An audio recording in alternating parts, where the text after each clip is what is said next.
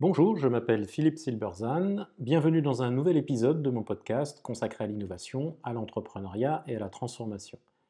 Le thème de cet épisode, transformation, déjouer la rationalisation de l'impuissance par de petites victoires.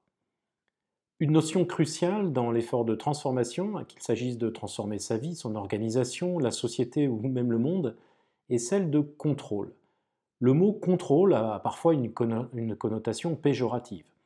Ici, il ne s'agit pas de contrôler le monde, mais simplement celui qui nous entoure, notre monde à nous, notre milieu, c'est-à-dire de développer un certain degré de maîtrise face aux événements qui nous arrivent. Contrôle s'oppose ici à passivité, impuissance, au sentiment qu'il n'y a rien que nous puissions faire pour changer ce qui ne nous convient pas.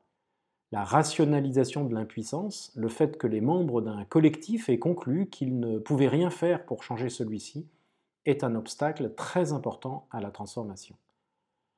L'une des notions les plus importantes dans la psychologie collective est celle de lieu de maîtrise ou lieu de contrôle, en anglais locus of control. Le lieu de contrôle est la mesure dans laquelle les gens croient qu'ils ont un contrôle sur le résultat des événements de leur vie. Et ça s'oppose aux forces extérieures qui sont hors de leur influence. Le lieu d'une personne est donc qualifié d'interne lorsque celle-ci croit qu'elle peut contrôler sa propre vie, ou d'externe, lorsqu'au contraire elle croit que sa vie est contrôlée par des facteurs extérieurs qu'elle ne peut pas influencer, comme d'autres personnes, le hasard, la chance, les forces divines, la société hostile, etc. Il s'agit bien évidemment d'une croyance. Je crois que je ne peux rien faire sans l'aval de mon chef. Mais peut-être ce n'est pas vrai. C'est donc un modèle mental que j'ai développé et qui me bloque. Mon chef, de son côté, se lamente peut-être de ma passivité sans savoir comment me le dire. Parfois, c'est un accident qui force quelqu'un à prendre sa vie en main, comme pour Madame Tao, une chinoise quasi illettrée, jetée à la rue du jour au lendemain à la suite de la mort subite de son mari, et qui a survécu en cuisinant du riz pour les étudiants du coin et qui, de petite victoire en petite victoire, a fini par créer une entreprise vendant Lao Ganma, une sauce épicée, dans le monde entier et devenir une véritable star dans son pays. Mais faute d'un tel événement, beaucoup de personnes peuvent rester dans un état de passivité toute leur vie. Cette notion de lieu de contrôle est très importante parce que nous pensons que les gens n'évaluent leur capacité à changer une situation qu'après avoir analysé celle-ci. Confrontés à un problème, ils essaieraient d'abord de le comprendre et de voir comment ils pourraient le résoudre, puis ils imagineraient une ou plusieurs solutions possibles. Ils évalueraient ensuite la faisabilité de chacune d'entre elles, peut-être également ses chances de succès, puis ils choisiraient la meilleure pour la mettre en œuvre. Alors ça semble très logique, mais les gens ne font pas du tout comme ça. S'ils croient qu'ils n'ont pas le pouvoir de résoudre un problème ou de changer une situation insatisfaisante, autrement dit si leur lieu de contrôle est externe, alors ils cessent simplement d'y penser, en tout cas de façon active. Ce n'est que lorsqu'ils pensent avoir une véritable possibilité d'agir et de changer leurs conditions qu'ils commencent à réfléchir au problème.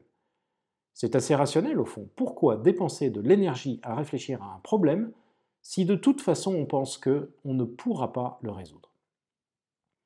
La conception selon laquelle on évalue la capacité à résoudre un problème qu'après avoir analysé celui-ci traduit une pensée cartésienne qui est très éloignée de la réalité. Elle suppose, entre autres, que chacun se sente a priori capable de résoudre les problèmes auxquels il est confronté, et qu'il y ait forcément une solution, pourvu qu'on fasse l'effort de la chercher. Mais ce n'est pas le cas. Des années passées à faire face à un même problème entraînent une forme de rationalisation. Les gens se sont habitués et bien souvent ne voient même plus la situation comme un problème, mais simplement comme une réalité à laquelle on ne peut pas échapper. Face à un problème jugé insoluble, ils ont donc développé des stratégies pour faire avec et s'en accommoder. C'est la condition de leur confort psychologique et parfois même de leur survie. Et donc, comme ils se sentent incapables d'avoir le moindre effet sur la situation, ils finissent par penser que ce n'est pas un problème, et ils développent donc cette fameuse impuissance apprise, qui est une expression proposée en 1975 par le psychologue Martin Seligman. Une grande ombre qui plane sur les premiers efforts de transformation est donc la rationalisation de l'impuissance, c'est-à-dire les raisons que chacun se donne pour conclure que l'initiative est vaine ou impossible. Un tel a essayé et s'est fait licencier. On a déjà essayé et ça n'a pas marché. À mon niveau, je ne peux rien faire. On a toujours fait comme ça ici, etc. Les rationalisations sont présentées comme des évidences, des faits tirés de l'expérience, des choses indiscutables, logiques, pragmatiques, réalistes. Elles sont très importantes parce qu'elles procurent à celui qui les élabore un confort psychologique. Il peut conclure que rien n'est de sa faute ni de son fait.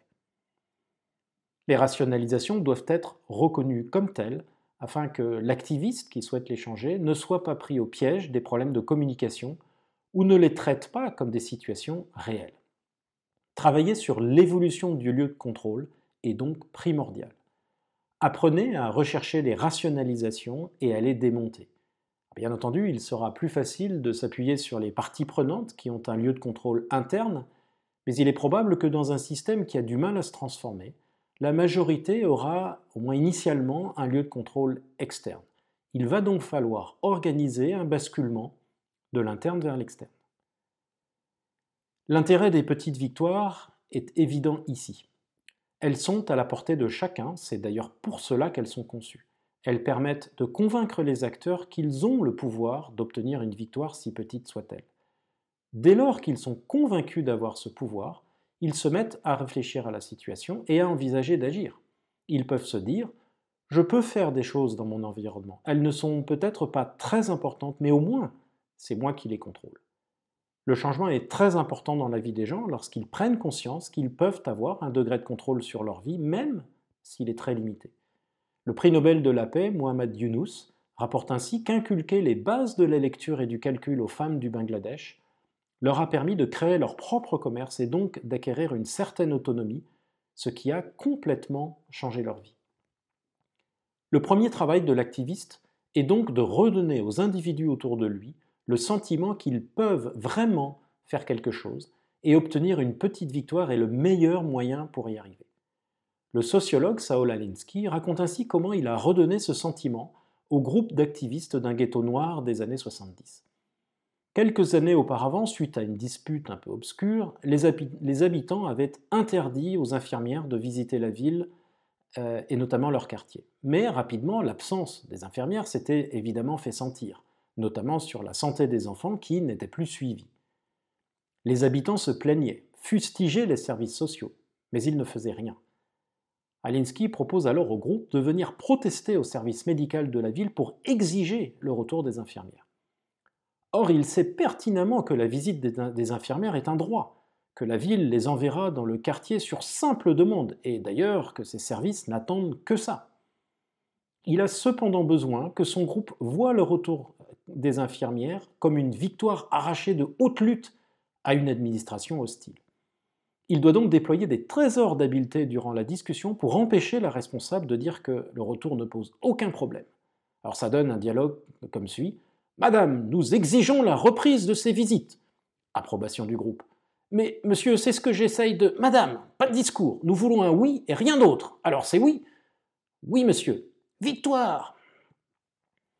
Le philosophe Spinoza l'avait souligné également avec la notion de conatus, qui signifie effort, qui caractérise le besoin fondamental de chaque être humain de progresser, de se développer dans son être. C'est un résultat que l'on peut généraliser et qui est acquis depuis longtemps en psychologie.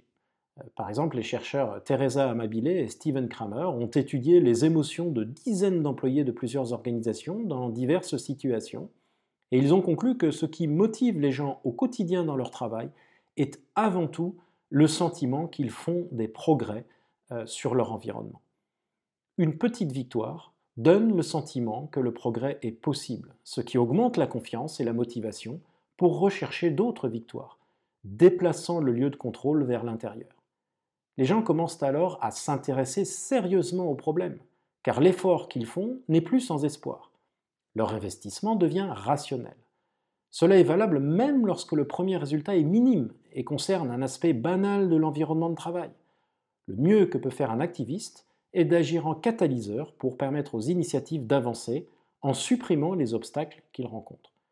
On ne le répétera jamais assez, il est absolument crucial que les premières actions se traduisent par des victoires. Tout doit être fait pour que cela soit le cas et en particulier réduire l'ambition des initiatives.